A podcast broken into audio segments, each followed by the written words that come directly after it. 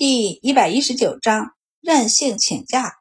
满宝打开自己的食盒，把自己的饭菜都拿出来摆好，然后拿了筷子盯着白善、白二郎几人看，半晌后道：“我说呢，你们怎么脸色通红？原来是晒的，你们完了，明天肯定更黑。”白善有些食不下咽，问道：“你就不能安慰安慰我们呢？谁来安慰我呀？”满宝道：“我也被弹劾了。”你们还好，一坛二十九个，算上太子三十个，主要火力还是太子给你们顶着呢。我一个人变折还得自己写。白善一听，立即抬头问：“你也被弹劾了？那被罚了吗？”“没有，就是被骂了两句。”萧远正说：“要我只在折子上认个错就行。”哼，我们当官的谁还没迟到过呀？他们也不能拿我怎么样吧？白善几人无语。一起在饭堂里吃饭的崇文馆学生们突然觉得自己好惨。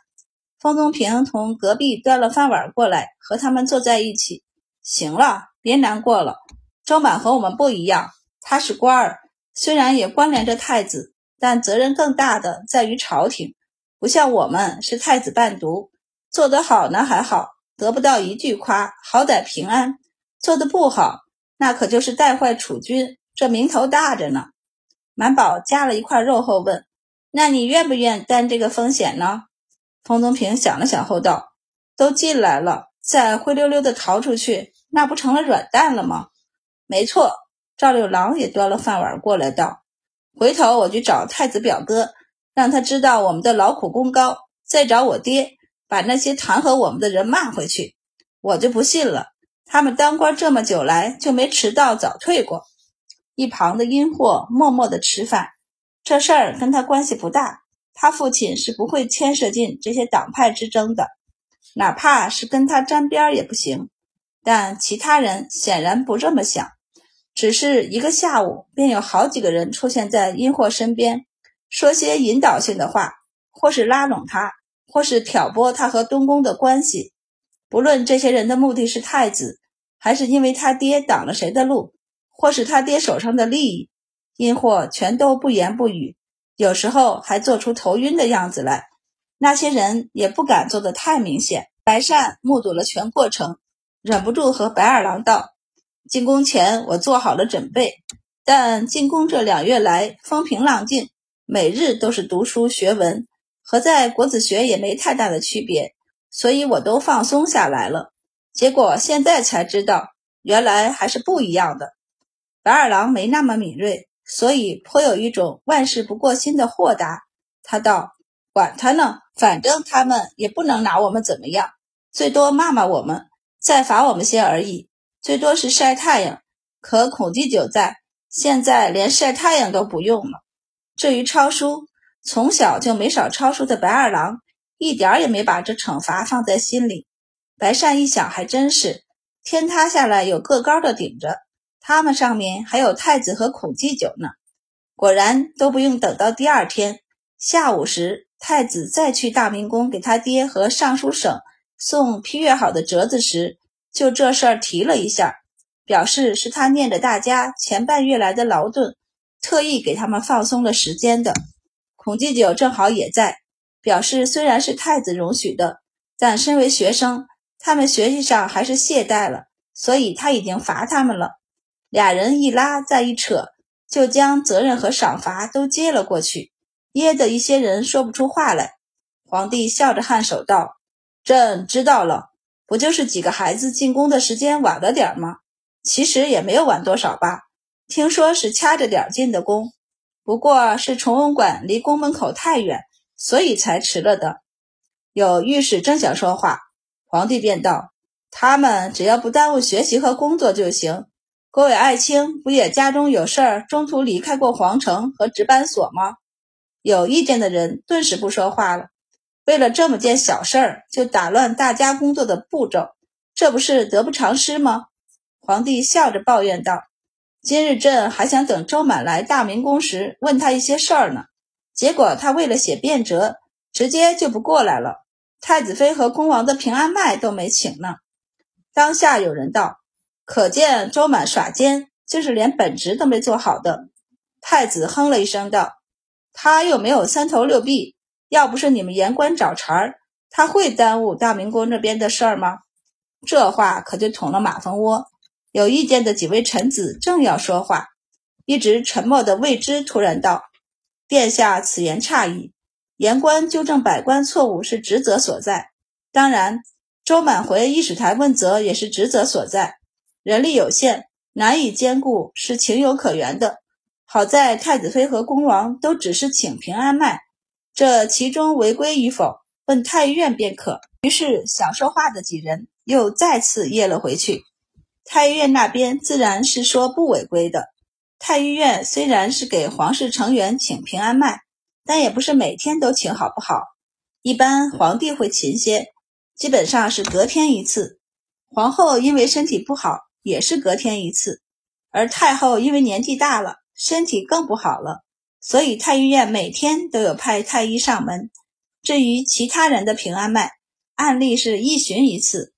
满宝每天都跑去大明宫看太子妃，是因为太子的命令，而太子的命令是对着满宝的，可不是对着太医院的，所以不违规。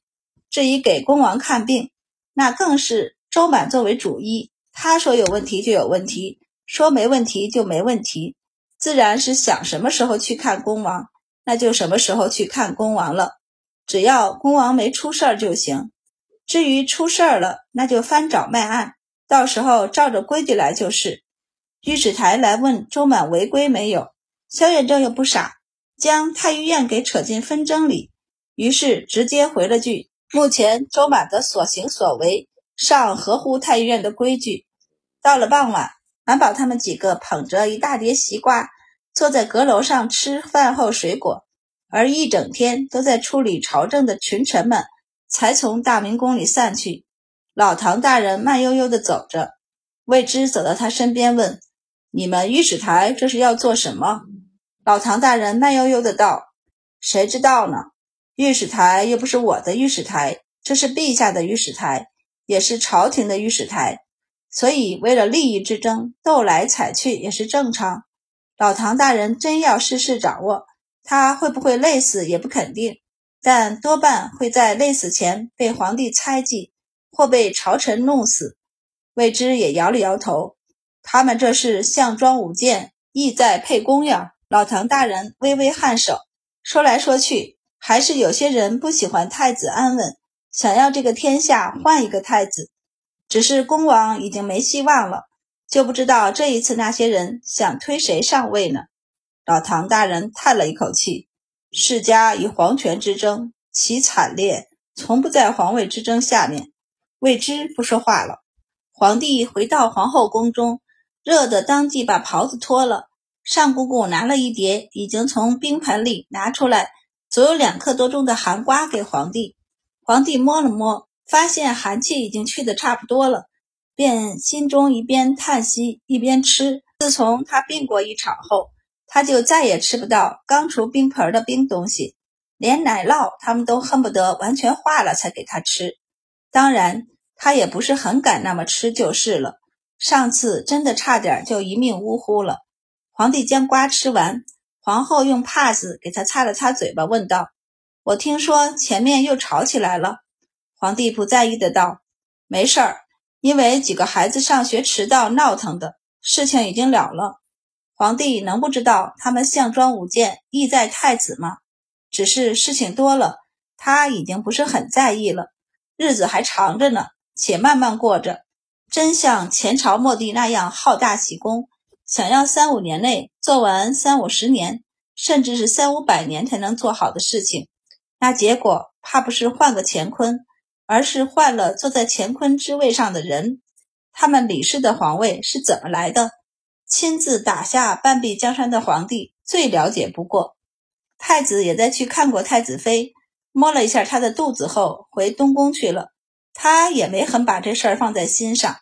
这些年他受到的攻坚，哪一个不比这个严重？他们身经百战，自然可以淡然处之。但崇文馆里一群连茅庐都没出的学生不行啊！白善和白二郎还好，他们好歹经历过状告一周王，在最初的气愤后，就该吃饭吃饭。该读书读书，有再多的想法也先埋在心中。因祸则是不好过问。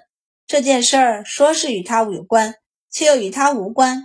他父亲的位置注定了他不能过多的参与这种纷争，所以同窗们激愤不平时，三人正和满宝一起坐在阁楼上吃瓜。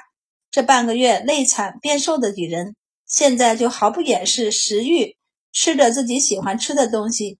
明明才吃过晚食不多久，这会儿吃了饭后水果，竟然还能摸着点心吃。因祸胃口一向小，被他们带着都忍不住多吃了一点点心，然后成功的把自己给撑住了。